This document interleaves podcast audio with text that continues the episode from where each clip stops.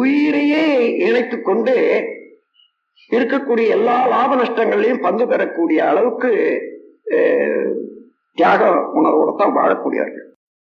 அப்பேற்பட்டவர்களுக்கு மனம் நொந்து வருத்தப்படுற அளவுக்கு ஒருவருக்கு ஒருவர் நடந்து கொள்ற போது இந்த வருத்த சாபமாகத்தான் மாறும். நீங்க அப்படி இருக்கக்கூடிய குடும்பங்கள்ல பாத்தீங்கன்னா இந்த வருத்தத்துடைய அலைய அந்த குடும்பத்துல நோயாளாக கணவனுக்கோ மனைவிக்கோ ரெண்டு பேருக்குமோ இன்னும் மீறி போற போது ஆக்சிடென்ட்ஸ் எல்லாம் வரக்கூடியது பெரும் அளவுல ஆக்சிடென்ட்ஸ் வரக்கூடியது. கணவன் மனைவி உறவுல ஒருத்தருக்கு ஒருத்தர் மனம் நோக செய்து செய்து செய்து செய்து அந்த அலையை ஏற்படுத்தி கொள்ள குடும்பங்கள்ல அதிகமாக ஆக்சிடென்ட்ஸ் வர்றதாக கண்டுபிடிச்சிருக்காங்க. நண்பர்களே ஆகையினால எந்த செயல் செய்தாலும் அந்த செயலுக்குள்ளாகவே விளைய தெரிந்து கொள்ளக்கூடிய நாம் நல்லதையே செய்யணும். ஒருவேளை தவறா கூட இருக்குதுன்னு வச்சுங்க அதை கண்டுக்காத அல்லது பின்னால எடுத்து ஒன்னா சொல்லலாம்.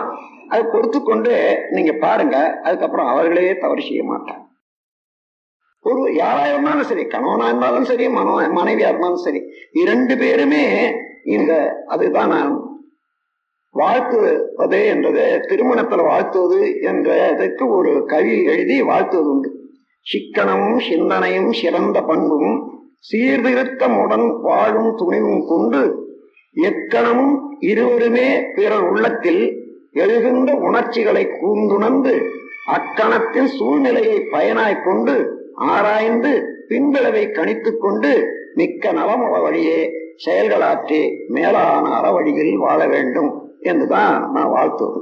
அந்த முறையில ஒருவருக்கொரு மனதை உணர்ந்து அவர்கள் இனிமையாக இருக்க அவர்கள் மகிழ்ச்சியாக இருக்க நான் என்ன செய்ய முடியும்? என்ன செய்ய வேண்டும் என்று நினைச்சா அப்போ செய்யற செயலெல்லாம் நன்மையாக வரும் இந்த நினைவு இருக்கணும். சிறு சிறு குற்றங்களோ தவறுகளோ இருந்தால் தவறா கூட இருக்காதே. நான் நினைச்சிட்டு இருப்பேன் இதுதான் சரின்னுட்டு நான் தப்பாவே. ஆனா அவங்க சரியா செய்தாலும் கூட அந்த தப்புன்னு நினைச்சிட்டு இருந்த நினைப்புக்கு இது ஒத்து பார்க்கிற போது அது ஏறுமாறா தெரியும். அதனால நான் ஒத்துக்கிறது இல்லை அதனால அவரவர்களுக்குரிய உரிமையும் அவர்களுடைய சுதந்திரமும் அளித்து அதே நேரத்துல ஒவ்வொருவருடைய கடமையும் சரியாக செய்ய வேணுமானால் அவர்களுக்கு என்ன நன்மை செய்ய வேணும் எனக்கு ஒரு அம்மாயா ஒரு அம்மையார் வந்தாங்க. என்னண்ட கணவனை பத்தி கம்ப்ளைண்ட் சுமார் ஒரு நீளமா ஒரு பத்து கம்ப்ளைண்ட் படிச்சாங்க. இந்த மாதிரி குடும்பத்துல நான் எப்படி வாழறது? சரி அதெல்லாம் வாங்கி வச்சுக்கிட்டேன். ஆமா. அவர் உங்களுக்கு எத்தனை விதமான நன்மை செய்திருக்கிறாருன்றத கவனிச்சு பாருமான்னு. ஆஹ் ரொம்ப நன்மை செய்திருக்காருங்க. அவருடைய ஆள் வரியும் தான் எனக்கு செய்த நன்மையை மறைக்கவே முடியாது. நான் வந்து இங்க அவரை கல்யாணம் பண்ணிக்கும் போது ஏழாவது படிச்சுட்டு தான் நான் இருந்தேன். அந்த சமயத்துல கல்யாணம் பண்ணி கொடுத்துட்டாங்க.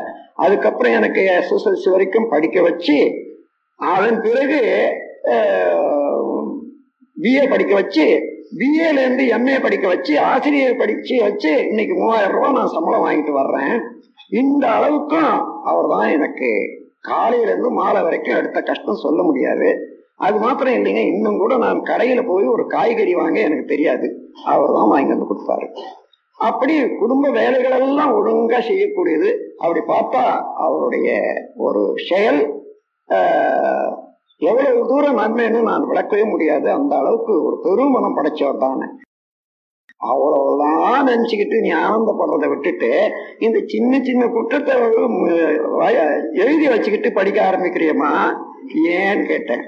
இது என்னுடைய அறியாமை தானுங்க. இன்னையில இருந்து நீங்களானாலும் சரி உங்களுக்கு வேண்டிய தொழில்களுக்கானாலும் சரி கணவன் செய்த நன்மையை மாத்திரம் எடுத்து நினைக்க நினைச்சு நினைச்சு நினைச்சு நான் செய்ய வேண்டிய கடமை என்ன என்றதை உணர்ந்து போறது அளவுக்கு மனசை திருப்பிக்கிங்கன்னு சொன்னேன். அப்புறம் ரெண்டு ஆண்டு பொறுத்து மீண்டும் அங்க நான் போன போது அந்த அம்மா சொல்றாங்க என்னுடைய பள்ளியில நாற்பது ஆசிரியர்கள் இருக்காங்க ஆசிரியர்கள் அவர்கள் எல்லாமே சேர்ந்து என்னை குருவா மதிக்கிறாங்க என்னமான்னு ஒண்ணும் இல்லைங்க நீங்க சொல்லி கொடுத்தீங்களா ஒரு மந்திரம். அதை மாத்திரமா தான் நான் சொல்லிக்கிட்டே இருக்கேன் அன்னையில இருந்து என்னண்ட வந்து கம்ப்ளைண்ட் பண்ணுவாங்க என்ன ஆம்பளை அப்படி என்னுடைய ஆம்பளை அப்படின்னுட்டு. அதெல்லாம் வேணாம் இன்னையில இருந்து அதை விட்டுடுங்க.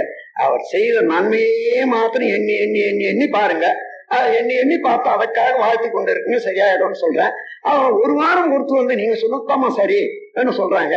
அதுல இருந்து அந்த குழப்பங்கள் எல்லாம் போயிடுதுன்னு சொல்றேன். அதனால நாம் நன்மையும் தீமையும் தான் தர வருமே என்ற முறையில ஏதாவது குழப்பம் இருக்குதுன்னா என்னுடைய தவறு என்ன என்றதை கண்டுபிடிங்க. அப்படி அவங்க தவறே இருந்தாலும் இது வழியில கோபித்துக் கொண்டோ அல்லது இன்சல்ட் வார்த்தையை சொல்லியோ திருத்த முடியலன்னு தெரியுதா? மீண்டும் ஏன் அதை உபயோகப்படுத்தணும்? வாழ்த்தி கொண்டு அதை பொறுத்து கொண்டு கொஞ்ச நாள் போனா அதுக்கப்புறம் எல்லாமே சரியா வந்துடும். வாங்கினவர்களுக்கு எல்லாருமே வணங்க வருவாங்க. ஆகையினால அந்த முறையை பின்பற்ற வேணும். நம் கடமை அறவாழ்வின் நாட்டத்தே சிறக்கட்டும்